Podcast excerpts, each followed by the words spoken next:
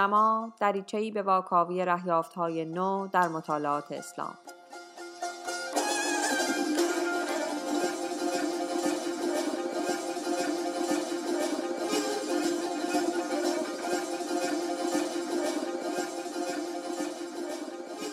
سلام خوش آمدید به رادیو دورنما. من فاطمه مسلح زاده هستم و این قسمت دوازدهم و پایانی فصل چهارم ماست که به روال معمول به یک گفتگو اختصاص داره.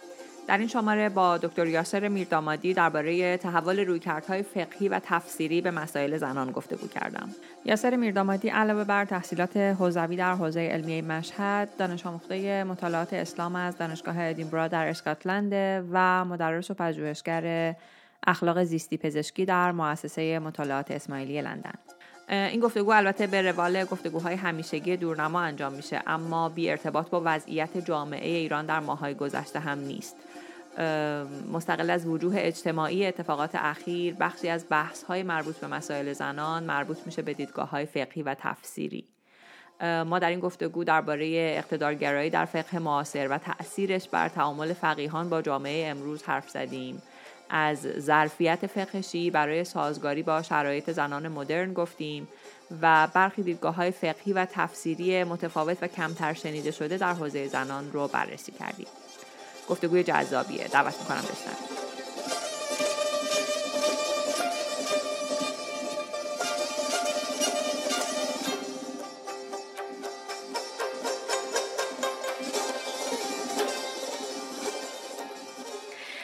آقای میردامادی سلام. وقتتون بخیر. خیلی ممنون که دعوت دورنما رو پذیرفتید. سلام و درود. خیلی ممنونم. من از خواننده ها و دنبال کننده های قدیمی دورنما هستم و خیلی خوشحالم که دعوتم کردید. سلامت باشید. خیلی ممنون. توی این گفتگو می‌خوایم که در واقع یک بررسی تاریخی بکنیم. آرای فقهای مسلمان رو در دوره مدرن حالا دیگه نه خیلی هم تاریخی درباره مسائل مربوط به زنان. اما پیش از اینکه وارد بحث تاریخی بشیم من دوست دارم که اول دو تا نکته نظری رو با هم در واقع راجبشون حرف بزنیم. حالا با توجه به اینکه ما در یکی از اپیزودهای همین نیم فصل در واقع کتاب خالد ابوالفضل رو مرور کردیم سخن گفتن به نام خدا.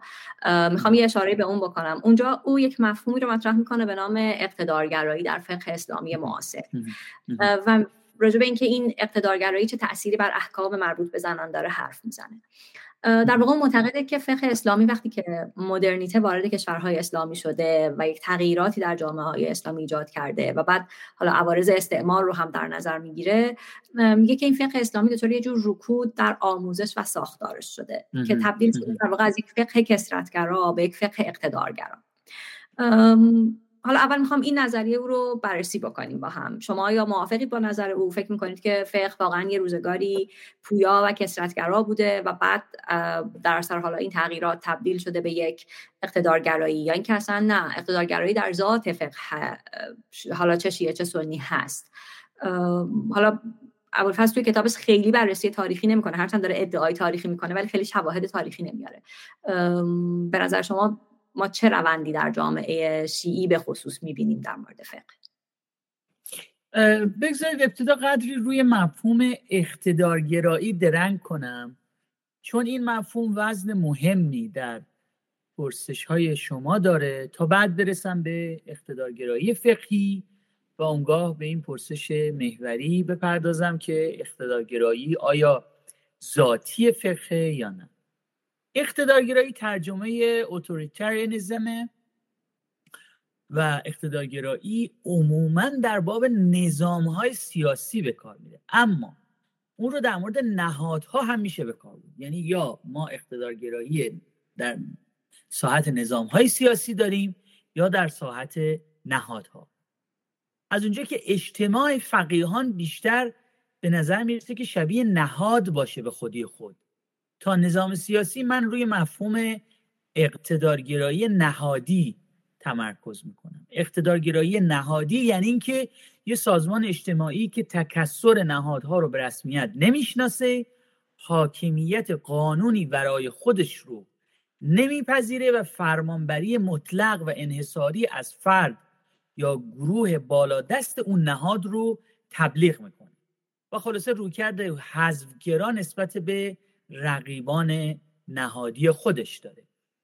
مثلا اقتدارگرایی نهادی به این معنا کاملا مخالف آزادی دموکراسی و حتی تا حدود زیادی اگر نه کاملا کسرتگراییه یک نمونه معاصر از اقتدارگرایی نهادی حزب رستاخیزه که سال 1153 خورشیدی با انحلال تمام حزبهای قانونی دیگه در ایران عصر پهلوی دوم تشکیل شد و تمام احزاب منحل شده و همچنین کلیه کارمندان دولت موظف شدند که به نظام تک حزبی جدید بپیوندن و هر کس هم که با این حزب مخالف بود باید پاسپورت می‌گرفت و از مملکت می‌رفت. در پرتو این توضیح حالا پرسش اینه که آیا فقه نهادی اقتدارگراست؟ پاسخ من به طور خلاصه اینه که بله و خیر. به این معنا که فقه رگه های اقتدارگرایی داره اما رگه های ضد اقتدارگرا هم داره. یعنی همهنگام فقه ما دو رگه است به تعبیر. بزنیم پرسش رو این پاسخی که به پرسش شما دادم بذاری بیشتر توضیح بدم. فقه رگه های اقتدارگرا داره بلکه بالاتر از اون رگه های تمامیت خواهی داره. با این توضیح که تمامیت خواهی توتالیتاریانیزم قلیستر از اقتدارگراییه. چون بالاخره در اقتدارگرایی هنوز ممکنه یه جای محدودی برای درجه از تکسر باقی باشه. اما در تمامیت خواهی هیچ جایی برای هیچ گونه تکسری وجود نداره. به نظرم اوج اقتدارگرایی و بلکه بالاتر از اون تمامیت خواهی در این فقه دورگه سازوکار تکفیره. تکفیر البته در گذشته به سود فقه تمام شده. این به حال یک واقعیتی است که در فقه تشیع امامی دو سه قرن اخیر تفکر اصولی جا گرفته و فکر اخباری به حاشیه رفت. ولی این فرایند صرفا بر اساس استدلال رخ نداده. البته خود علمای اصولی مایلن که موضوع رو اینطوری جلوه بدن. ولی واقعیت تاریخی این است که حذف اخباری ها از طریق تکفیر و حذف حذف فیزیکی هم رخ داده. از باب نمونه فقیهی اخباری به نام میرزا محمد اخباری که پدرزن حاج ملهادی سبزواری فیلسوف معروف صدراییه از سوی فقیهان اصولی تکفیر میشه. میرزا محمد نه فقط تکفیر میشه بلکه به تحریک مجتهدان و البته دسیس چینی داوود پاشا حاکم وقت عراق مردم به منزل میرزا محمد اخباری در کازمین عراق میریزن. او رو با چاقو تکه تکه می‌کنن منزلش رو قارت می‌کنن و جسد پاره پاره میرزا و یکی از فرزندان و یک دو تا از شاگرداش رو در کوچه و برزن میچرخونن. جای تاکید داره که بگم میرزا محمد اخباری هیچ ضروری از بقول معروف ضروریات اسلام رو انکار نکرده بود. عالمی راستگیش ارتودکس بود. بلکه تنها منتقد سازوکار اجتهاد و منکر جایگاه مذهبی بود که مجتهدان برای خودشون قائل بودن. و برای مجتهدان حتی شعن افتاع یعنی فتوادهی هم قائل نبود. و می‌دونیم که باور به اجتهاد نه در زمره اصول دینه و نه فروع دین. قتل میرزا محمد اخباری البته مربوط به حدود 250 سال پیشه اما قتل سید احمد کسروی که او رو نیز کارد آجین کردن نمونه در صده اخیره. البته صده اخیر که میگم منظورم صده چارده خورشیدی یعنی صده است که اخیرا پایان یافت. الان دیگه وارد صده 15 هم خورشیدی شد گویا هیچ فتوای رسمی تکفیری علیه کسروی وجود نداشت. دست کم من تا به این لحظه فتوایی در گزارش های معتبر تاریخی پیدا نکردم. بله نواب صفوی گویا برای گرفتن فتوا علیه کسروی تلاش هایی کرده بود. برخی فقیهان مراجعه کرده بود اما موفق نشده در نهایت به نظر می‌رسه که نواب و گروهش سر خود به قتل کسروی اقدام کردن. در این حال تلاش موفق برخی فقیهان برای نجات قاتلان کسروی نشون میده که از نظر دست کم این دسته از فقیهان کسروی حداقل جایز القتل بوده. اگر نه واجب القتل.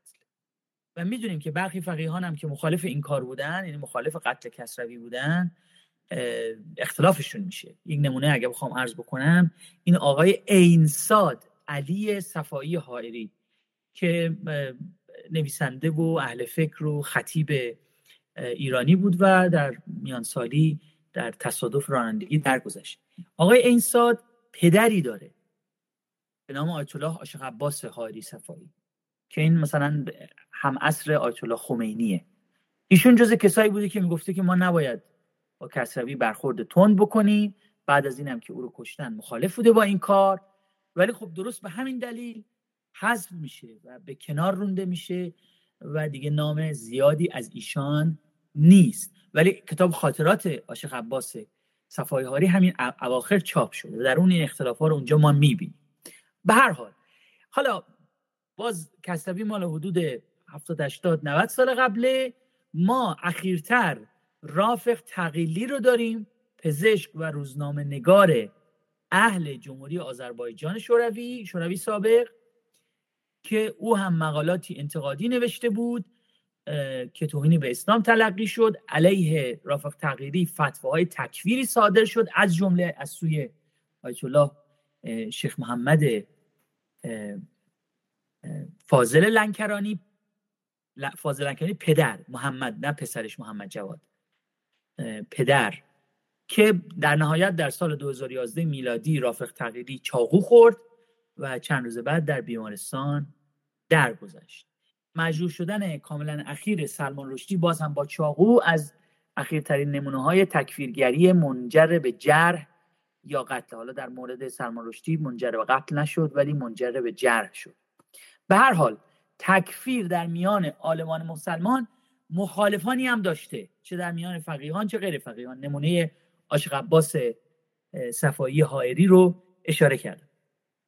این مخالفان هم در گذشته بوده هم در حال بوده چه در میان فقیهان سنی بوده چه فقیهان شیعه بوده چه میان عالمان غیر فقیه بوده. یعنی مثلا عارف و عرض کنم متکلم و فیلسوف و حدیثی و غیره.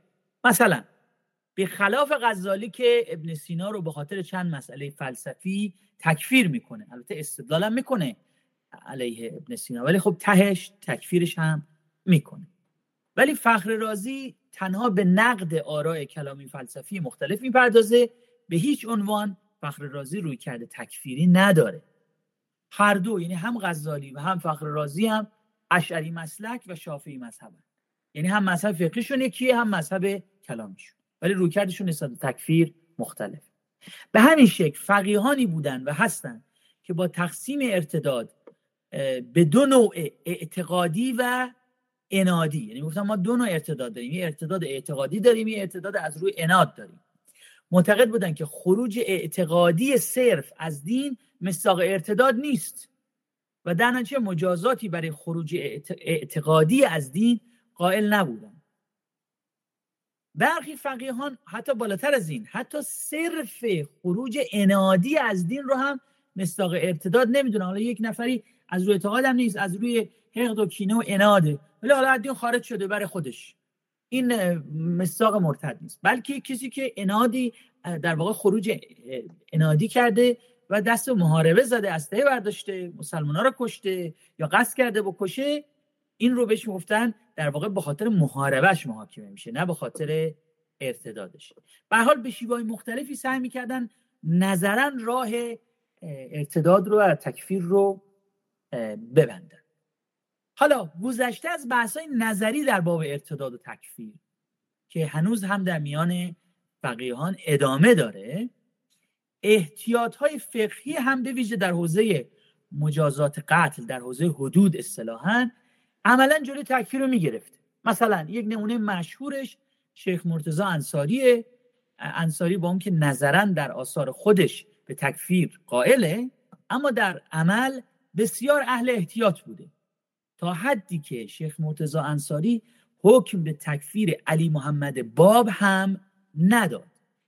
شیخ مرتزا انصاری حتی جلسه ای رو که از سوی برخی فقیهان برای گرفتن حکم تکفیر باب تشکیل شده بود به نشانه اعتراض نیمه کاره ترک کرد و همچنین فتوا علیه بهاییان نداد که مثلا جهاد جواز فتوا یه جهاد علیه بهاییان رو هم نداد. همین هم موجب شد که در متون بهایی از شیخ انصاری با تکریم و احترام یاد بشه. نائینی و آخوند خراسانی هم هر دو فقیهان برجسته بودند که مدافع حکومت مشروطه بودند در جناح مخالف شیخ فضلالله نوری قرار گرفتن که شیخ فضلالله نوری روی کرد تکفیری داشت. موافقان مشروطه رو تکفیر کرد. نائینی و آخوند استدلال های فقهی هم برای مقابله با استبداد سلطنتی اقامه کردند. و می‌دونیم خب در مشروطه برای اقلیت ها هم حقوقی در نظر گرفته شده بود.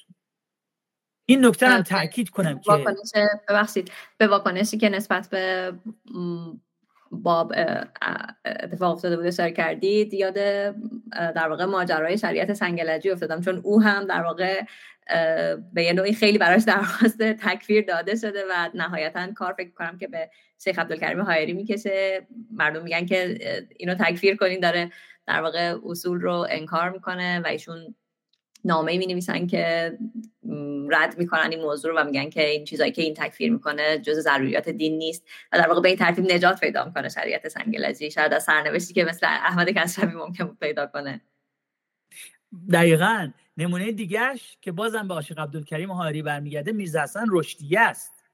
در واقع بنیانگذار مدارس بله. جدید در ایران. میرزا حسن رشدیه هم بارها به قول افغان ها لطکوب شد یعنی مورد ضرب و جر قرار گرفت. مدرسه هاشو آتیش زدن بستن. ولی عاشق عبدالکریم با وجود ای که زیر فشار بود فتوای علیه میرزا حسن رشدی نداد. البته این رو هم عرض بکنم میرزا حسن رشدی از شاگردان درس خارج فقه عاشق عبدالکریم بود. احتمالا این هم بی تاثیر نبوده در اینکه خونش حفظ شده. به هر حال این اینو تاکید کنم که اصلا حرفی نیست که تنها معلفه اقتدارگرایانه یا تمامیت خانه فقه تکفیره نه. بسا رگه های دیگه هم هست. تنها معلفه اقتدارگرا تکفیر نیست. اما حرف اینه که به نظر بنده پررنگترین رگه اقتدارگرایانه و بلکه تمامیت خانه خواهانه فقه تکفیره. به خاطر همین رو تکفیر تاکید می‌کنم. برای اینکه اگر باب تکفیر به کل بسته بشه راه امنی ایجاد میشه برای بازنگری در باقی بخش های اقتدارگرایانه فقه. دیگه کسی به خاطر اینکه رأی متفاوتی داره مثل همین آقای سید کماله داری مجبور نمیشه گوشه خونش بشینه و از درس و بحث محروم بشه. حالا ممکن بگید که خب ایشون که تکفیر نشده.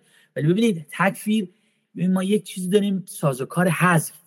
این سازوکار حذف اوجش تکفیره ولی درجات پایین ترم داره. حالا از راه اوجش اگر بسته بشه درجات پایین ترش هم همچنان ممکنه باقی باشه. ولی به حال بسته شدن اوجش هم باز هم یک قدم مختنم است. البته از و اگر با... تکفیر نشد ولی خب بحث از تکفیر ایشون هم مطرح شد.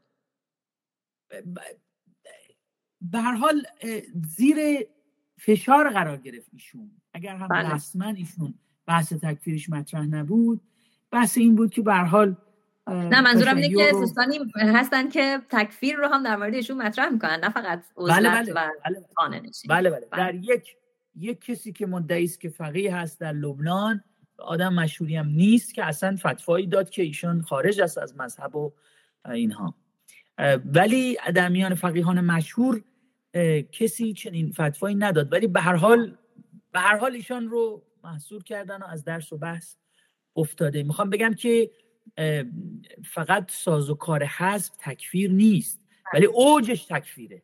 اوج بله. ساز و کار حذف فقهی تکفیره که اون وقت جان و مال و ارز افراد و علقه زوجیتش در خطر میاد به حال تکفیر باید یه فکری براش بکنیم و این باید مسدود بشه راهش و خوشبختانه راه برای تجدید نظر فقهی در باب مسئله تکفیر بازه. و اگه این راه بسته بشه اون وقت باب اجتهاد در امور مربوط به حقوق و جایگاه زنان هم باز میشه. کسی رأی متفاوتی در این باب داشت دیگه تکفیر نمیشه. به حال در کل نظر من اینه که فقه به سختی می‌تونه به ویژه در جامعه متکثر و پویا اقتدارگرا باقی بمونه. برای اینکه فقه مبتنی بر اجتهاده و اجتهاد از علوم و هنجارهای زمانه و همچنین از محیط اجتماعی سیاسی بالاخره لاجرم اثر میپذیره. درسته که خود سازوکار اجتهاد هم می‌تونه خروجی اقتدارگرایانه داشته باشه دیگه.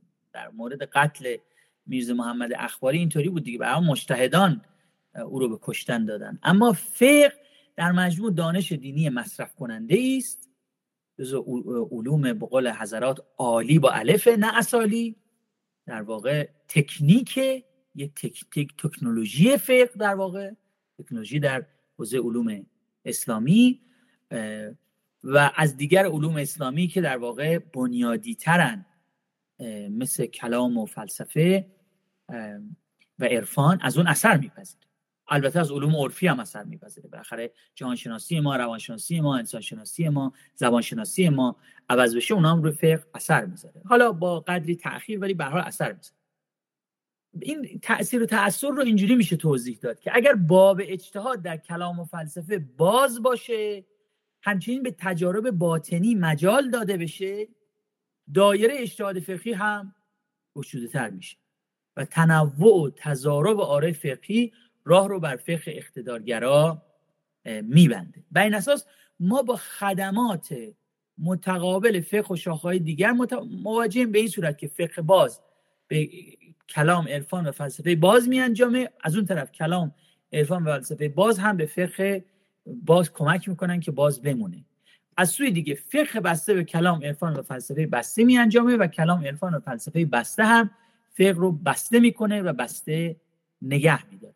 البته عوامل سیاسی اجتماعی هم به بسته یا باز شدن فقه کمک می‌کنه که اکنون محل بحث ما نیست. به حال از پاسخ من تا به اینجا احتمالا مشخص شده که از ایده ذاتی بودن اقتدارگرایی یا تمامیت خواهی فقه من دفاع نمی کنم اما خوب اشاره هم بکنم به اثر معکوس تجدد بر فقه اسلامی که تو پرسش شما هم بود. تا ببینیم عوامل بیرونی چیه که تاثیر گذاشته بر اقتدارگرا شدن یا اقتدارگراتر شدن فقه. چه شیعه چه سنی. اشاره کردید به رأی خالد ابوالفضل در باب اثرات سوء استعمار بر اقتدارگرا شدن یا اقتدارگرا تر شدن فقه اسلامی در عصر جدید. بذارید من این به کتاب دیگه اشاره کنم که نسبتا اخیر در اومده که شواهد تاریخی بیشتری به دست میده. چون اشاره کردید که خالد ابوالفضل خیلی شواهد تاریخی نمیاد. رامی احمد استاد حقوق دانشگاه بریتیش کلمبیا در کتاب نسبتا اخیر خودش با عنوان سازگار با شریعت راهنمای حک کردن فقه اسلامی شریعه compliant a user's guide to hacking Islamic law که اون رو انتشار دانشگاه استنفورد سال 2018 چاپ کرده توضیح میده که چگونه استعمارگران تکسر فقهی در سرزمین های با اکثریت مسلمان رو از بین بردن و اون سرزمین ها رو سوق دادن به طرف سیستم قانونی واحد تحمیلگری که حالا با بر اساس یک دیدگاه فقهی در میان بسا دیدگاه ها شکل گرفته باشه تا اهداف استعماریشون رو بیشتر تامین کنن. البته امپراتوری عثمانی هم تلاش های در جهت یکسانسازی قانونی و در واقع سرکوب تکسر فقهی انجام داده بود اما توفیق اصلی در این یکسانسازی با استعمارگران بود. و این اساس تبدیل سنت های محلی متکثر فقهی که حالا در اون در هر فردی مختارانه میره از یه فقیه استفتا می‌کنه جوابام همیشه متنوع و محلی است. تبدیل این سنت های محلی متکثر به قانونی واحد که به همه اطلاق میشه این به نظر می‌رسه که مردریگ تجدد استعماری در سرزمین های اسلامیه. چه اون سرزمین هایی که مستقیما مستعمری بودن و چه سرزمین های دیگه که محل تاخت و تاز استعمارگران یا اشغال موقت بودن مثل ایران. به تعبیر ساده و خلاصه به شما بگم. استعمارگران کوشیدن با تکثر زدایی از فقه اسلامی چه شیعه چه سنی اون رو تبدیل به قانون واحدی کنن. اصلا مدرن سازی با یکی سازی آمرانه همراه قانون واحد زبان واحد متحد و کردن لباس و غیره. در واکنش به این یک سازی آمرانه مسلمانان ضد استعمارگر اونگاه تلاش کردن که فقر رو به شیوه خودشون تکسر زدایی کنن. یعنی معتقد بودن که استعمارگران این فقه رو درست تکسر زدایی نکردن درست تبدیل به یک ابزاری به سود منافع استعماری خودشون نکردن و ما اون رو وقت یک جوری تبدیل می‌کنیم به ابزاری علیه استعمارگران. و همین در واقع شروع بنیادگرایی نیست در واقع بنیادگرایی دینی واکنش مسلمان هاست به استعمار و البته خروجیش اقتدارگرایی فقه که تا به امروز به شکلهای مختلف ادامه داشته چون یه دور استعمارگری بوده در واکنشش ما بنیادگرایی دین رو داریم. بعد ما یه نوع استعمارگری داریم در واکنشش بنیادگرایی دین رو داریم و این قصه غمناک تا به امروز ادامه پیدا کرده. به هیچ منظورم نیست که مسلمان ها از درون هیچ اشکالی ندارن هرچی از پای استعمارگران. به عکس من دارم اون کسانی رو میگم که میگن هرچی عیبه از داخله و از بیرون در واقع هیچ تعامل معیوبی صورت نگرفته که ما در واقع اینجور به سفت و سخت و سنگواره شدن فقه انجام دیم نه از بیرون هم اتفاقای افتاده. خیلی ممنون. بنابراین تا اینجا برداشت من اینه که اینکه فقه امروزی اقتدارگرا هست رو با هم دیگه در واقع هم نظریم. و با حال دوال پس در واقع منظورم از با هم دیگه. خب حالا وقت سوال بعدی اینه که آیا چون ما مقرر راجع مسائل زنان صحبت بکنیم آیا اصولا این اقتدارگرایی فقهی ربطی به مشکلاتی که ما در حوزه زنان می‌بینیم داره یا نداره؟ حالا در واقع توی این سوالی که من دارم می‌کنم یه پیشفرض هست و اونم اینه که این احکام فقهی که در جوامع اسلامی رایج هستن از خیلی از ناظران مسلمان متناسب نیستن با وضعیت زنان در جوامع امروزی و با توانایی هاشون. یعنی اینکه میگم یه مشکلاتی وجود داره حداقل داریم اینو پیش فرض می‌کنیم که قبول داریم که یه مشکلاتی در حیطه فقه وجود داره در موضوع زنان. خب حالا یه گروه ممکنه بگن که آقا این فقه اصلا فراورده دوران پیشا مدرنه و به این دلیل نمی‌تونه خودش رو تطبیق بده با این شرایط مدرنی که ما امروز در جوامع اسلامی داریم. در مقابل یک گروه دیگه ممکنه بگن که نه اینطور نیست که حالا این فقه نتونه هیچ کاری بکنه. بلکه از دل همین فقه با همین روش ها و منابع ما می‌تونیم احکام متناسب تری در بیاریم و در واقع چیزی رو که متناسب تر باشه با جامعه امروز به دست بیاریم. منتها چی جلوی این تحول رو می‌گیره؟ همون اقتدارگراییه. حالا به نمونه هاش هم اشاره کردیم تو صحبتمون دیگه که حالا به طور خاص مثلا در حوزه زنان هر جا می‌بینیم که یک فقیهی پیدا میشه که در واقع فقیه سنتیه مثل مثلا یوسف سانعی یا مثل همون کمال هیدری که شما اشاره کردید این آدما در واقع آدم دانشگاهی نیستن یا آدمی که از یک کانتکست دیگری برآمده باشه نیستن. آدمای هم و تو همین حوزه سنتی درس خوندن منتها ایده های متفاوتی دارن. می‌بینیم اینها کنار زده میشن از طرف در واقع اون گفتمان غالب. حالا راجع به این شاید یه ذره خوب باشه حرف بزنیم. یعنی این اقتدارگرایی که راجعش حرف زدیم چه تأثیری رو مسائل زنان داره؟ بذارید یه مقداری توضیح بدم که چگونه فقه اقتدارگرا به سرکوب حقوق نه فقط زنان ولی از جمله حقوق زنان می انجام فقه اقتدارگرا فقه دیگری ستیزه و زن یکی از دیگری هایی است که فقه اقتدارگرا با اون میت می ستیزه یا دست کم نادیدش می‌گیره. یکی از ساز و کارهای دیگری ستیزی و دیگری سازی شما اول باید دیگری رو بسازید بتراشید و بعد با اون بستیزید. یکی از ساز و کارهای دیگری سازی و دیگری ستیزی فقه جداسازی ما و دیگریه که این جداسازی در نهایت به ما در مقابل دیگری می انجام یعنی اول جداسازی صورت می‌گیره بعد وقتی جداسازی صورت می‌گیره بیگانه شدگی صورت می‌گیره و گفت الناس اعداء و ما جهلو آدم ها دشمن چیزی هستن که او رو نشناسن.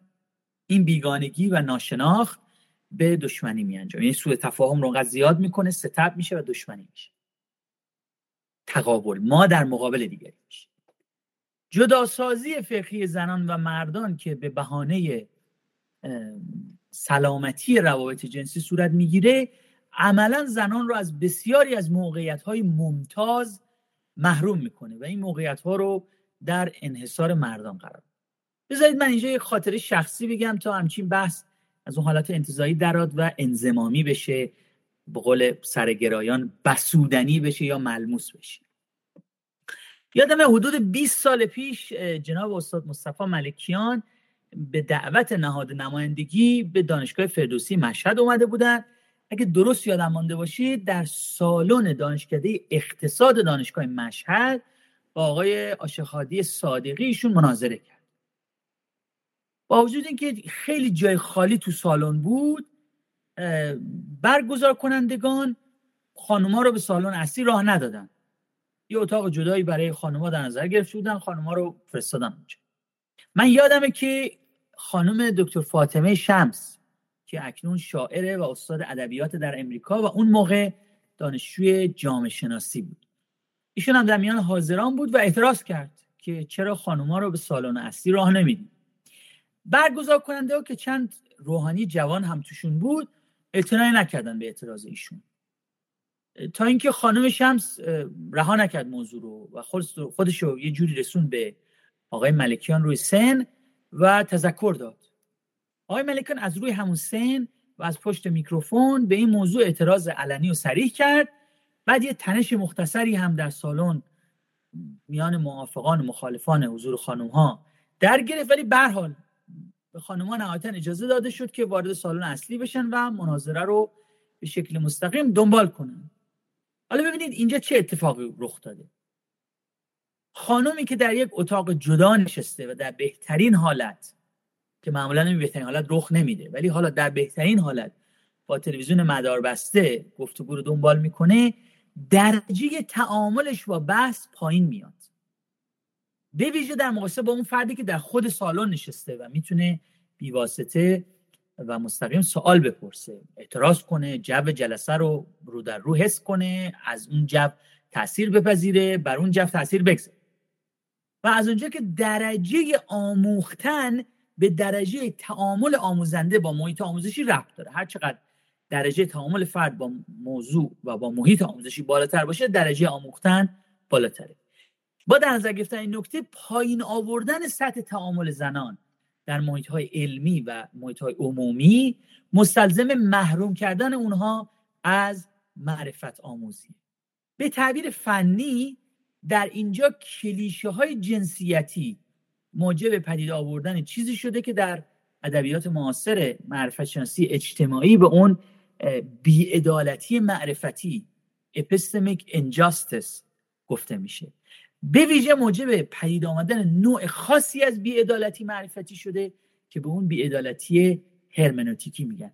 یعنی امکاناتی رو که فرد بر اساس اون می‌تونه خودش و جهانش رو بهتر بفهمه از فرد می‌گیری و او رو محکوم به بیعدالتی هرمنوتیکی یا فهم آگاهانه یا خانش شناختی حالا هرمنوتیک هر جور ترجمه کنیم او رو محکوم به چنین چیزی با وجود همین نکاتی که گفتم در دو قرن اخیر تلاش های بسیاری برای دیگری پذیر کردن و تبعیض زدایی از فقه اسلامی صورت گرفته من انشاءالله در پاسخ پرسش های بعدی به موارد جزئی اشاره می‌کنم. من قبول دارم که این تلاش ها برای دیگری پذیر کردن فقه و تبعیض زدایی از فقه همچنان در حاشیه فقه شیعه و سنی باقی مونده و هنوز راه به جریان اصلی فقه نبرده. اما چون این تلاش هایی زمان زیادی میطلبه تا به لایه های عمیقتر فقاهت شیعه و سنی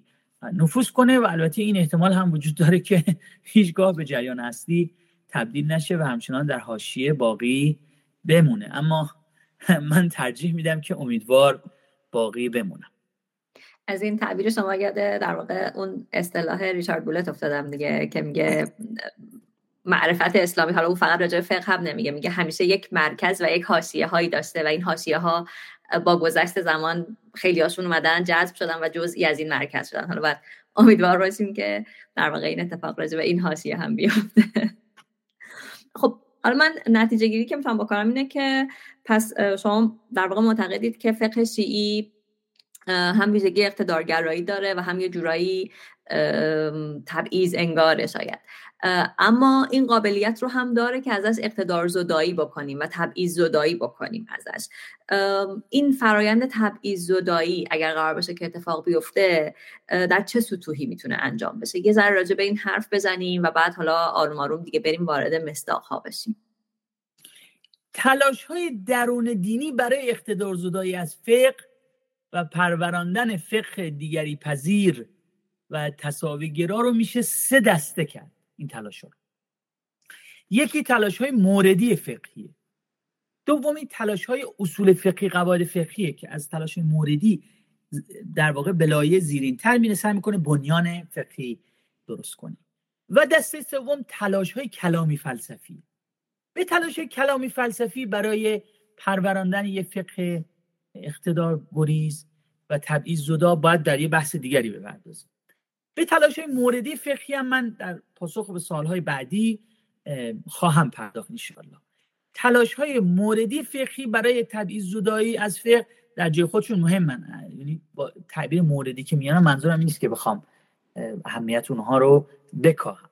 اما الان می‌خوام به برخی از تلاش های به نظرم جالبی اشاره کنم که پوشیده با توسعه امکانات قواعد فقه و اصول فقه بنیانی برای فقه تصاویگرا و دیگری پذیر پیشنهاد کنه این تلاش نشون میدن که ادله استنباط احکام فقهی هم ارز با الف و هم ارز با عین و سادزاد نیستن. یعنی ارزش همه ادله استنباط احکام مساوی نیست در یک ارزم نیست. بلکه این این تلاش ها می‌خوان تلاش کنن بگن که اون ادله که ما در استنباط احکام فقهی داریم دو دستن یه دسته بالا دستی هن، یه دسته پایین دستی هن. به طوری که اگر میان ادله بالا دستی و ادله پایین دستی تعارضی شد اون ادله بالا دستی حاکم بر ادله پایین دستی هستن از جمله ادله بالا دستی که این دسته تلاشگران قواعد فقهی اصول فقهی پیشنهاد می‌کنن از جمله ادله بالادستی اصل عدالت و اصل کلامت. نکته مهمتری که این تلاش های اصول فقهی قواعد فقهی تلاش می‌کنن بگن اینه که شارع از نظر اونها در مقام بیان تمام مصادیق اصل عدالت و کرامت. تا روز قیامت نیست و این مصادیق رو در هر عصری به فهم متعارف عقل سلیم کامن سنس واگذار کرد. به طور خاص اصل کرامت به این شکل صورت بندی میشه که آدمی به خودی خود صرف نظر از نژاد زبان ملیت قومیت عقیده سبک زیستشون جنسیتشون گرایش جنسیشون آدم ها به خودی خود حقوق ذاتی دارن.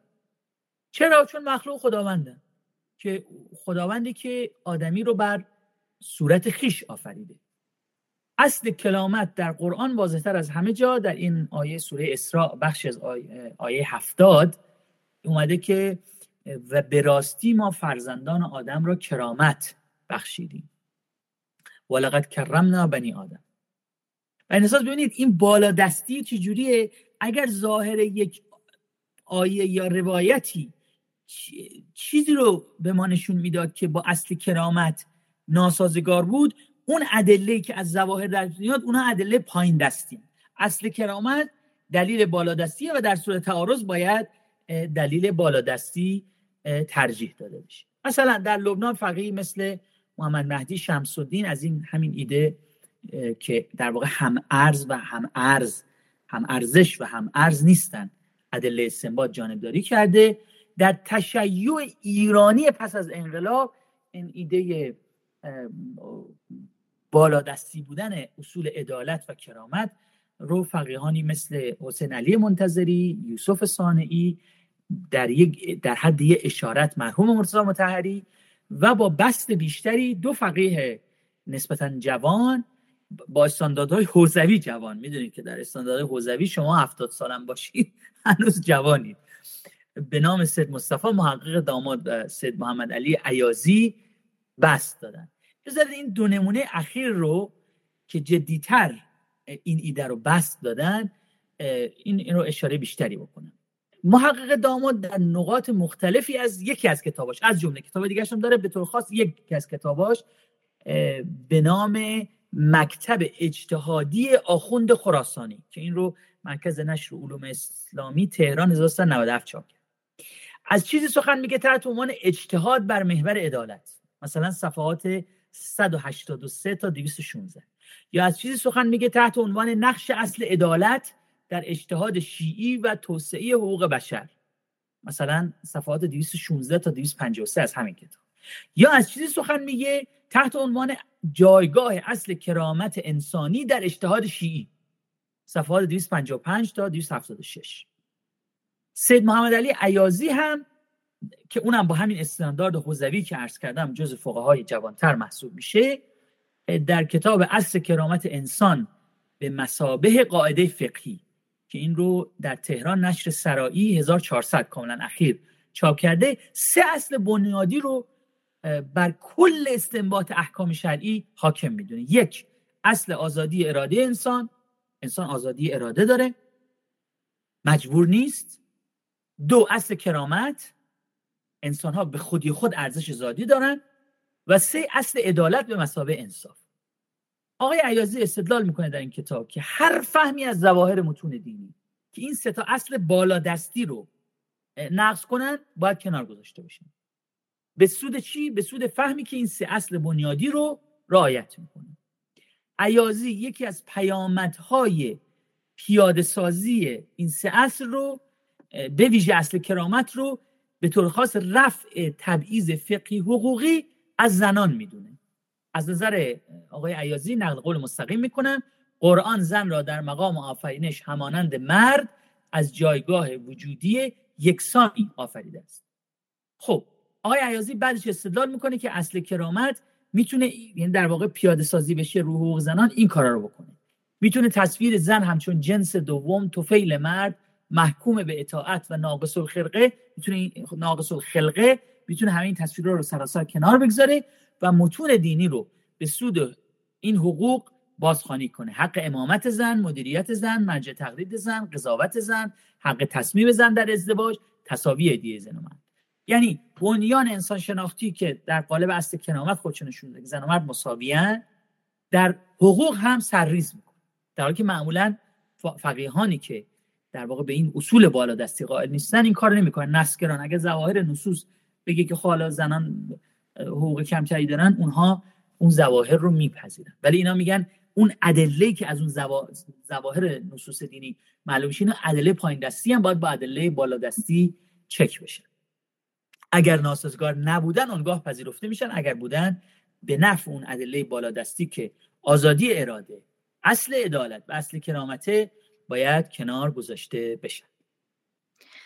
این مسئله ادله بالادستی و ادله پایین دستی خیلی برای من جالب بود به خصوص خیلی مشابه دیدمش با ایده ای که فضل الرحمن می‌زنه دقیقا در مورد تفسیر دیگه. یعنی او هم دقیقا میگه که آیه های قرآن رو ما به همین شیوه ببینیم یه آیه هستن که اصلا و آیه های دیگه بر اساس اونها بازخانی بشن. و خب خیلی جالبه که دقیقا این ایده فضل الرحمن خیلی مورد علاقه در واقع کسایی که تفسیر زنانه نگر از آیات قرآن می‌خوان انجام بدن و خیلی این ایده کلی او رو استفاده می‌کنن و دقیقا همینطوری سعی می‌کنن که آیه هایی رو که به نظرشون میاد که بعد بعد تفسیر شده باز تفسیر بکنم بر اساس آیات است پس به نظر میاد این شاید بسه یک به یه راه حل عمومی تری هم در حیطه تفسیر و هم در حیطه فقه دیدش. جالب بود. خب حالا الان به تلاش های بنیادی اشاره کردیم. یعنی در حیطه اصول فقه مثلا این ایده مطرح شده که ادله رو به این دو دسته تقسیم بکنیم. یک قدم بخوایم بریم اون طرفتر می‌رسیم به تلاش های موردی که حالا همطور که شما گفتید موردی به معنی کم اهمیت نیست در واقع راجع به احکام می‌خوایم حرف بزنیم. من فکر می‌کنم که اگه بخوایم راجع به مسائل فقهی مربوط به زنان حرف بزنیم می‌تونیم حالا متنوع ولی می‌تونیم دستبندیشون بکنیم به این شکل که یه هیته شخصی دارن. یعنی احکام و مسائل مربوط به هیته شخصی. مثلا حدود پوشش و حجابشون اینکه مثلا صدای زن عورت هست مثلا یا مسائل مربوط به تهارت یا منع از عبادت یا ورود به مسجد مثلا در مورد زنان. این هیته شخصیه یعنی هر زنی با این قوانین و مسائل مواجه میشه. یه هیته هست که به هیته روابط خانوادگی مربوطه. یعنی اونجا دیگه مال وقتیه که زن با مرد در تعامل قرار می‌گیره. قوامیت مرد مثلا مسئله تعدد زوجات ازدواج موقت حق طلاق هزانت فرزندان. اینا فقط برای زنان در تعامل با مردان مطرح میشه به عنوان خانواده. و بعد هیته بزرگتر هست که هیته امور اجتماعیه دیگه. حالا مسئله حق قضاوت نمی‌دونم شهادت امامت نماز جمعه و نماز جماعت و بعد مرجعیت حق حکومت و بعد حالا مسائل مالی مثل دیه ارث و اینها. حالا طبیعتا انقدر این موارد زیاده که نمیشه دونه دونه بررسیشون بکنیم ولی من فکر کنم خوب باشه که بعد از این بحث کلی تری که کردیم یه مقدارم راجع به موارد حرف بزنیم. یعنی از تحولاتی که به طور عینی مثلا در بعضی از این موارد اتفاق افتاده. همه مواردی که شما برشمردید مهمن و باید به اونها در جای خودش یک به یک پرداخت. اما به نظرم اگر بخوام در یک گفتگویی که نخوام خیلی طولانی بشه اصطلاحا اهم و مهم کنیم تا به برخیش بتونیم بپردازیم. به نظرم های مرجعیتی مدیریتی از همه مهمترن. چون به حال ببینید حق زنان در حکمرانی به عنوان مثال و حق زنان در مرجعیت تقدیس شدن باز تو همه اون های مرجعیتی مدیریتی باز از همه مهمتر. چرا؟ چون زنان اگه بتونن به شکل مساوی در سازوکاری دموکراتیک حق حکمرانی پیدا کنن وزیر بشن وکیل بشن رئیس جمهور بشن مدیر کل بشن. ارز کنم که شهردار بشن و مانند اینها. خب این حقش زنان اگه در حکمرانی رعایت بشه خب بعد می‌تونن خودشون وقتی وارد این سازوکار حکمرانی شدن در واقع تبعیض ها رو اندک اندک در سطوح مدیریتی کم کنن. ببینید اگه حق مرجعیت زنان به رسمیت شناخته بشه خود زنان اون وقت در درسای خارجشون فقه المرأه میپرورن می‌دونید این تعبیر فقه المرأه الان رایج شده. همین آسد کمال هیدری که ذکرش رفت که از حصر به دورباد یک دوره درس فقه المرأه داشت. خب حالا شما فرض کنید که ما یک درس خارجی داشته باشیم که مثلا فرض کنید کسی مثل مثلا بانو مجتهده امین نسل جدید بیاد اونجا درس خارج فقه المرأه بذاره و آیت اللهش آیت اللهه باشه.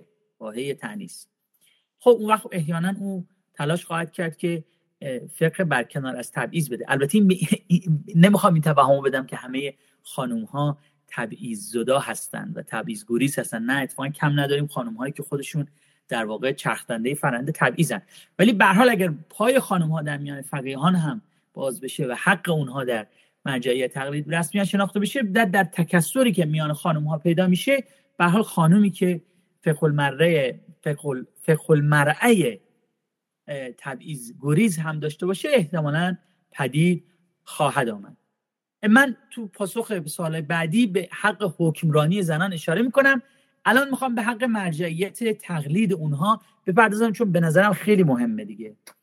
پژوهشی کرده آقای شیخ زین العابدین نجفی ایشان فقه پژوه و استادیار یک مؤسسه آموزش عالیه. یه مقاله داره آقای نجفی تحت عنوان زن و مرجعیت تقریر از منظر فقه امامیه. که این مقاله در فصلنامه شیشناسی 1396 چاپ شده.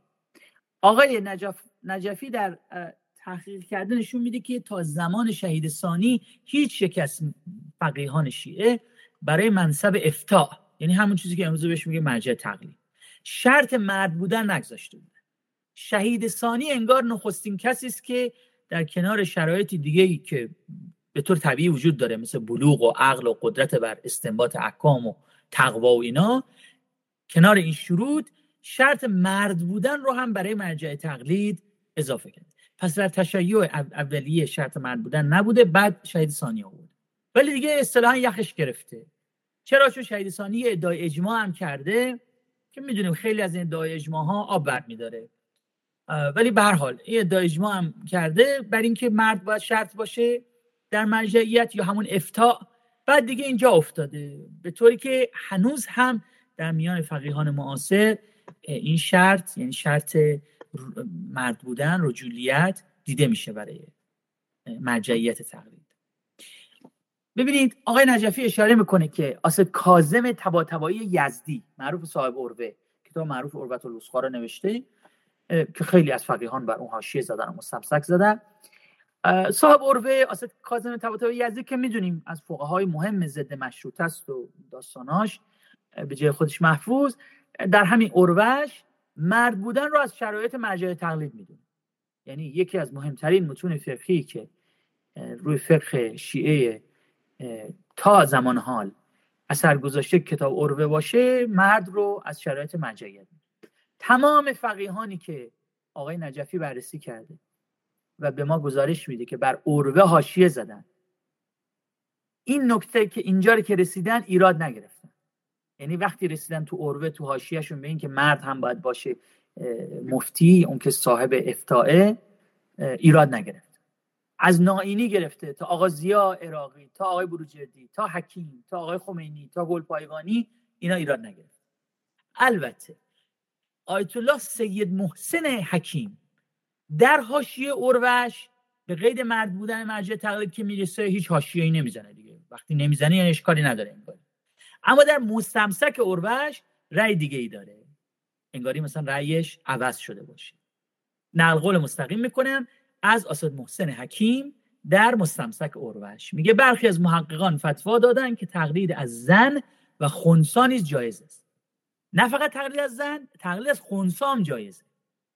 این رو از جلده که مستمسک اسد محسن حکیم صفحه 43 قوم کتابخانه مرشی نجفی نقل آقای حکیم این رأی رو تقویت می‌کنه نه اینکه فقط بخواد نقد بگه برخی محققا گفتن رد نه این رأی رو تقویت تمام ادله نقدی و عقلی برای اینکه زن نمی‌تونه مجه تقویت بشه همه نه مهمه به این توجه کنیم که هیچ آیه یا روایتی که به سراحت بگه مردان باید مرجعیت علمی داشته باشن و زنان نمی‌تونن مرجعیت علمی داشته باشن ما نداریم.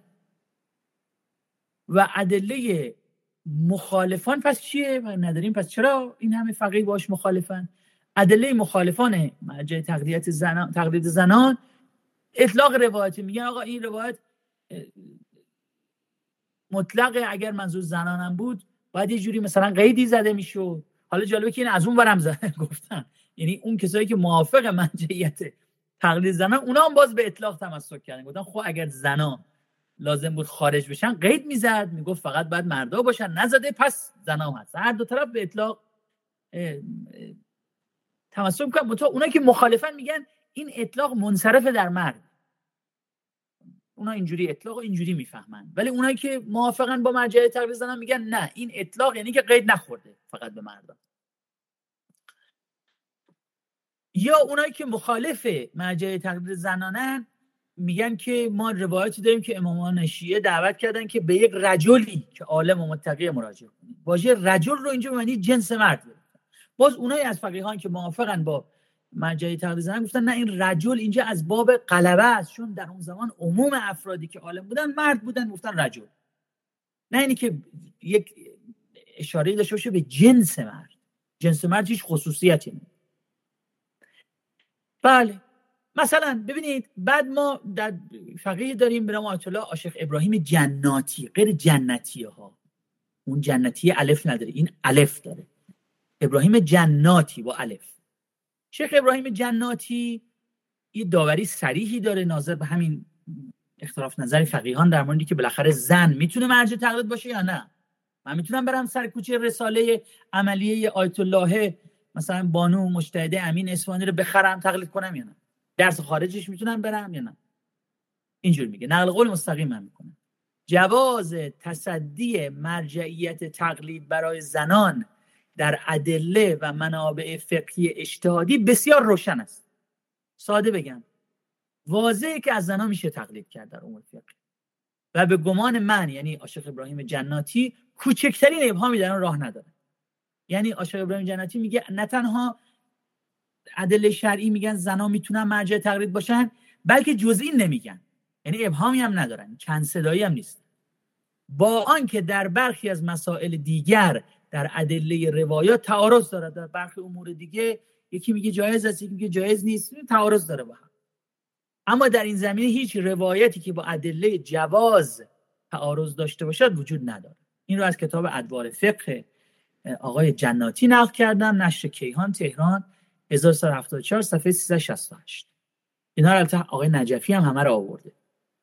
حتی آقای جناتی به حدیث صحیح و سندی استناد می‌کنه که در اون امام صادق برای دانستن اعمال حج می‌دونه اعمال حج از فقهی خیلی پیچیده است. یعنی کسی در باب حج فقه مثلا وارد باشه این دیگه مثلا مای افتخاره چون انقدر پیچیدگی زیاد داره. امام صادق اعمال حج و یه نفر می‌خواسته بدونه سوال کننده رو به یه خانومی به نام حمیده مصفا که زن عالمه ای بوده و فقدان بوده ارجام و بر اساس به خاطر همین میگه که بعد صحیح سندم هست. بخاطر آقای جنادی میگه آقا واضحه چون هیچ حدیثی علیه مرجع تقلید زنان نداریم. حدیث به سودشان ایشون میگه واضح نمیگم همه میگن واضحه ها از فقیهان. ابراهیم جناتی میگه واضح حالا جالب اینجاست که حتی برخی فقیهان مخالف مرجعیت تقلید زنان هم متوجه نکته بودن که ما اصلا دلیل نقلی نداریم علیه جواز تقلید زن. ولی بازم مخالفن. چرا؟ حالا توضیح میدم. نمونه بیارم. آیت الله خویی همه دلایلی که علیه جهاز تقلید از زنانه رو در تنقیح عربت الوسقاش هم عربت الوسقایی که بالا ذکرش رفت آقای خویی هم یه تنقیح داره. در این کتاب همه ادله که علیه تقلید زنانه همه رو نقد می‌کنه آقای خویی میگه اینا هیچ کدوم تمام نیست ادلش و اینطور میگه من می‌خوام نقل قول مستقیم تقلید از زن به هیچ روی جایز نیست. اه خود شما گفتی همه ادله نقلی خرابه. پس چرا میگه جایز نیست؟ توضیح میده. زیرا ما از مشرب و مذاق شارع استفاده می‌کنیم که تنها وظیفه مورد انتظار از زنان پوشیده بودن و پرداختن به امور خانه است. نه دخالت در اموری که با وظیفه یاد شده یعنی امور خانه منافات داره آشکار است که متصدی امر افتا یعنی مجد تقلید به حسب عادت موجب می شود که شخص خیش را در معرض مراجعه و سوال جواب قرار دهد. بالاخره هر روز باید بیان منزلش و ازش سوال کنن و مانند. زیرا مقتضای ریاست مسلمانان چنین است. دقت کنید آقای خویی مقام افتار رو با مقام ریاست مسلمانان یکی می‌گیره. اینم محل اختلاف دیگه. اخباریان که اصلا مخالف این بودن که فقیه اصلا مقام افتار داره. ولی حتی کسی قائل به مقام افتار هم باشه ممکنه اون رو با ریاست مسلمانان مساوی نگیره. به هر حال زیرا مقتضای ریاست مسلمانان چنین است. چنین است یعنی که باید رفت آمد بشه در خونش واز باشه وقت و بی وقت افراد بیان و حال چهره به چهره بشه و افراد و تعامل داشته باشه. با پرده نشینی سازگار نیست. پشت پرده باشی و اینا نمی‌خواد. در حالی که شارع هرگز راضی نیست که زن خود را در معرض این امور قرار دهد. یعنی در واقع به نوعی پرده نشینی یا برکنار نشینی ایشون داره حکم میده. چرا رو پرده نشینی تاکید کنیم چون می‌دونیم که مرحوم آقای متحری در کتاب مسئله حجاب میگه آقا حجابی که اسلام آورده برای زن معنی پرده نشینی نیست. ولی این چیزی که آقای خویی میگه گویا اون. این رو من از جلد یک تنقیح العربه آوردم صفحه 226 چاپ مؤسسه آل البیت. آقای نجفی هم این نقل اگر فقیهی خب ببینید ببینید پس چی شد؟ قبل از من جلو ببینید چی شد؟ آقای خویی هم که فقیه فهلیه فقیه بسیار درشتیه حواسش هست که ما عدل نقلی نداریم علیه جواز مرجع تقلید زنان. در این حالشان نمی‌خواد بپذیره به چیزی تمسک می‌کنه به نام مزاق شاره. مزاق شاره یعنی چی؟ یعنی منی که فقیه هم سالها با فقه در تماسم از روح شریعت به تعبیر امروزی تر روح شریعت یه برداشتی دارم اون بهش میگم مزاق شاره مزاق شاره رو با ادله پایین دستی می‌فهمیم یا ادله بالا دستی. اگر ادله بالا دستی و پایین دستی با هم سازگار بود از راه هر دو. اگه تعارض پیدا کرد از رو چی می‌فهمیم مزاق شارع رو؟ از رو ادله بالا دستی. خب حالا ادله پایین دستی که هیچی علیه مرجع تقلید زنان نیست. ادله بالا دستی چی؟ آیا مقتضای آزادی اراده انسان مقتضای اصل کرامت و مقتضای اصل عدالت اینه که زنها بتونن مرجع تقلید بشن یا نتونن؟ به نظر می‌رسه که این سه از اقتضا داره که بتونن. و این اساس اگه ادله پایین دستی حتی تعارض داشت با ادله بالا دستی ما کنارش بذاریم. دیگه چه برسد اون موقعی که در این مورد اصلا تعارض هم نداره؟ و به این اساس به طریق اولا جواز داره مرجعیت تقلید زنان.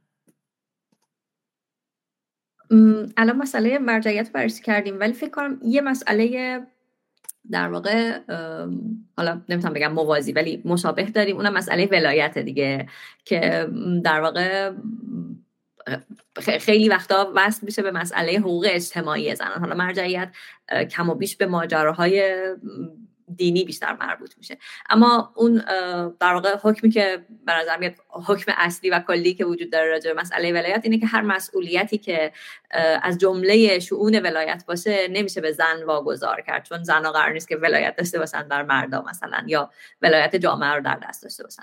در نتیجه خب بنابراین از این چندین نتیجه گرفته میشه دیگه. مثلا پس زنان نمی‌تونن امام جماعت جمع مختلط باشن نمی‌تونن قاضی باشن نمی‌تونن حاکم جامعه باشن چون اینا ولا... همش لازمه اینه که ولایت داشته باشن. و ما هم نمی‌تونیم ولایت رو به زنان واگذار بکنیم. راجع به اینم اگه میشه یه مقداری صحبت بکنیم فکر کنم این چون در واقع به اون بخشی که شما فرمودید مسائل مربوط به حکمرانی در واقع وصل میشه دیگه.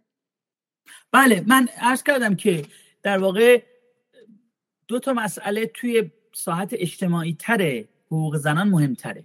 ساعت خانواده هم داریم ساعت شخصی داریم اونا هم همه مهمه. ولی این ساعت سوم که ساعت اجتماعی تره مهمتره برای اینکه اینا سرریز می‌کنه رو اون دو تا ساعت دیگه. البته از اون دو تا ساعت دیگه هم روی سرریز می‌کنه. ولی این به حال به جهت اینکه ارتباط بیشتری داره با اجتماع مهمتره. و اون یکیش مسئله حق زنان در اینی که مرجع تقلید بشن در امور فقهی. به طور خاص امور فقهی و یکی دیگه هم حق ولایت یعنی حکمرانی سیاسی اجتماعی. ببینید مهمترین دلیل کسانی که ریاست سیاسی اجتماعی زنان رو به دلایل شرعی رد می‌کنن آیه الرجال و قوامون علی النساء. که مردان بر زنان قوامیت دارن. حالا قوامیت یعنی چی؟ مقدار در ادامه صحبت خواهیم کرد راجع بشین سوره نساء آیه 34 قوامیت در این آیه رو خب یه معنی در واقع قوامیت در همه امور گرفتن یعنی ریاست در همه شون اجتماعی. حتی مثلا علامه طباطباییان در تفسیر المیزان همینطور همین برداشت خیلی موسع رو از آیه می‌کنه. بعد خب به طور طبیعی به عنوان یک فیلسوفی که مفسره با این سوال مواجه خب برای چی باید خدا چنین قوامیت وسیعی رو به مردان داده باشه و از زنان گرفته باشه؟ خب بعد اون وقت علت قوامیت جنس مرد و جنس زن رو این می‌دونه که خردگرایی مردان بیشتره و خردگرایی زنان کمتر ببینید تحت تاثیر یک نوع در چهار پنج دهه گذشته یک جریانی را افتاد با که میشه ازش تعبیر کرد به علم مالی دین. یعنی که یک سری فروعات فقهی داریم بعد بگردیم برایش توجیهات علمی بدیم. و می‌دونیم که علم هم به هر حال یه نهادی است که عموما مرد سالان از جمله برخی از کشفیاتی که امروزه دیگه وجود نداره و کنار گذاشته شده و ابطال شده تا در چهار پنج گذشته این بوده که نه مغز زنم کوچیک‌تره اینا مثلا عقلشون کمتره و اینا. این حجم آثار ترجمه هم می‌شده به فارسی. من یادمه که آقای مشتهد شبستری محمد مشتهد شبستری نواندیش دینی روشنفکر دینی ایشان در جوانیش یک کتابی ترجمه کرده بود به همراه جمع دیگه که همین آثار علمی رو در آورده بود و که نشون میده که مثلا اگر احکام فقهی زن و مرد مساوی نیست برای اینکه زنان مثلا مغزشون اینجوریه و عقلشون کمتر و فلان اینا به خاطر همین مثلا حقوقشون کمتر که بعد آقای شبستری می‌گفت که آیت الله از ما تقدیر کرد و به خاطر این کتاب. خب علامه طباطبایی تحت تاثیر اون فضای علم زده است و اونا رو میاره. ولی آیت الله منتظری و دیگر مفسران و فقیهانی هستن که این برداشت رو نقد کردن و گفتن قوامیت در این آیه فقط مربوط به امور خانوادگی و در اون امور خانوادگی هم به این معنی است که مسئولیت نفقه در خانواده بر مرده. یعنی مرده باید خرج زندگی رو بده. ان رجال و قوامون علی النساء. اساسا یعنی مرده باید خرج زندگی رو بده. و قوامیت رو غیر از قیمومیت گرفتن. ببینید قوامیت اون تفسیر موسعی که علامه و دیگران دیگر مفسر عموم مفسران می‌کنه قیمومیت یعنی همه کارگی همه کار است. ولی اینجا قوامیت رو معنی قوامیت مالی گرفتن. این طرف موظفه که خرج زندگی رو بده مرده. ما می‌دونید که هیچ روایتی علیه حکمرانی زنان نداریم مگر یک روایت از امام باقر که میگه که بر زنان عهدهداری اذان و اقامه گفتن و امامت جمعه و جماعت نیست و زن بر مسند قضاوت نباشد و حکومت نکن اما فقیهان نشون دادن که این حدیث ضعیفه برخی از راویانش تضعیف شدن بعضیشون مجهولن. در مجموع حدیث حدیث قوی نیست. حالا یکی از فقهای معاصری که مدافع فقهی ریاست زنان در همه امور سیاسی اجتماعی یعنی به عنوان اصل اولی. و تمام دلایل فقهی علیه ریاست زنان در امور سیاسی و اجتماعی رو نقد می‌کنه. فقیه اهل عربستان سعودی فقیه شیعه اهل عربستان سعودی به نام آیت الله دکتر شیخ عبدالهادی فضلی است که از شاگردان محمد باقر صدر بود آقای فضلی یک مقاله مفصلی در همین باب داره به عنوان ولایت المرأة فی الاسلام قراءه فی ضوء الفقه الاسلامی ریاست زن در اسلام خانشی در پرتو فقه اسلامی که سال 2005 میلادی در مجله المنهاج چاپ شد. یک فقه پژوه ایرانی به نام شیخ علی الهی دکتر شیخ علی الهی یه روایت فارسی شسترفته از این آراء شیخ عبدالهادی فضلی داده. عنوان اون مقاله فارسی اینه بررسی فقهی ریاست جمهوری زنان بر اساس دیدگاه شیخ عبدالهادی فضلی. فضلی اونجا تمام ادله نقلی رو نقد می‌کنه و در واقع نه به این سراحتی که عرض کردم ولی او هم تحت تاثیر ادله بالادستیه ادله بالادستی که میگه زن و مرد رو ما مساوی آفریدیم. هر انسانی داره کرامت اصلی که بر عدالت به مسابه انصاف تاکید می‌کنه و اصلی که آزادی اراده و اختیار انسان رو اصل. یعنی این ادله بالادستی رو ما می‌گیریم. اگر چیزی با اون تعارض افتاد اون در واقع یا در سندش تردید می‌کنیم یا در دلالتش تردید می‌کنیم و نه اینی که حتی اگه تعارضم نیفتاد بیایم مذاق شارع رو متعارض متعارض با ادله بالادستی بخونیم مثل کاری که آیت الله خویی می‌کنه. و خروجیش این است که از نظر فقهی راه برای بازنگری در فقه اقتدارگرا فقه تصاوی گریز فقه تبعیضگرا بازه و البته این راه چقدر بازه و چقدر اون فقه اقتدار ستیز و فقه ارز کنم که تصاویگرا و فقه تراز نوین این بخت رو داره که تبدیل به جریان اصلی بشه اون رو واقعا باید از جامعه شناسان و از روانشناسان اجتماعی و جریان شناسان پرسید و حوزه کار من نیست و من اگه چیزی هم بگم صرفا شنونده هستم. همونطور که عرض کردم تنها می‌تونم ابراز امیدواری کنم که جریان فقه تراز نوین فقه اقتدار ستیز فقه برابری گرا فقه تبعیض ستیز فقه دیگری پذیر رو به گسترش باشه. چه از تکفیرش گرفتی که با اون بجنگه چه با نابرابری های حقوقی. و امیدوارم که به عمر من و شما قد بده که شاهد پا گرفتن چنین فقهی باشی. من هم امیدوارم واقعا امیدوارم که اون ایده ای که بولت میگه واقعا اینجا هم کار کنه و این جزء حاشیه هایی باشه که حالا احتمالا البته به کسرتگر رو اگر فکر بکنیم نباید بگیم که تبدیل بشه به گفتمان مسلط ولی باید بگیم که حداقل این قدرت رو پیدا بکنه که به مرکز نزدیک باشه. خیلی ممنونم از فرصتی که در اختیار دورنما قرار دادید. خیلی بحث جالبی بود برای من. به خصوص مثال هایی که از های مختلف آوردیم خیلی برای من جذاب بودن. فکر می‌کنم برای خیلی از بیننده ها و شنونده های ما هم کاملا جدید بودن و یه دریچه جدیدی رو باز کردن به سمت اینکه بخشی از دیدگاه های ها که کمتر تا حالا شنیدنشون در واقع به گوششون برسه. متشکرم. خیلی ممنون. متشکرم. ممنون از شما و دورنما و امیدوارم که عمر دورنما بلند باشد. سلامت باشید. خیلی ممنون.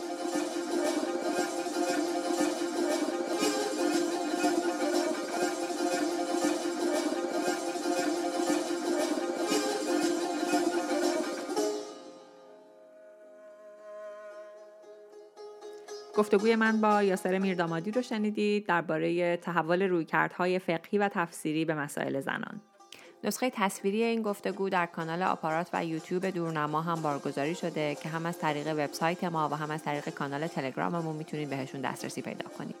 به علاوه متن پیاده شده گفتگو هم در وبسایتمون با آدرس دورنما آر و در کانال تلگراممون با آدرس ادساین دورنما با دوتا او و دوتا آ قابل دسترسیه. این فصل رو همچنان با فریاد شجریان و حسین علیزاده و با آرزوی روزگاری بهتر به پایان می‌بریم و امیدواریم بتونیم در سال 1402 فصلی تازه و متفاوت رو در دورنما شروع کنیم. بهارتون خجسته لطفا در این فاصله رادیو دورنما رو فراموش نکنید و ما رو به دیگران هم معرفی کنید. خوشحالیم که به ما گوش می‌کنید.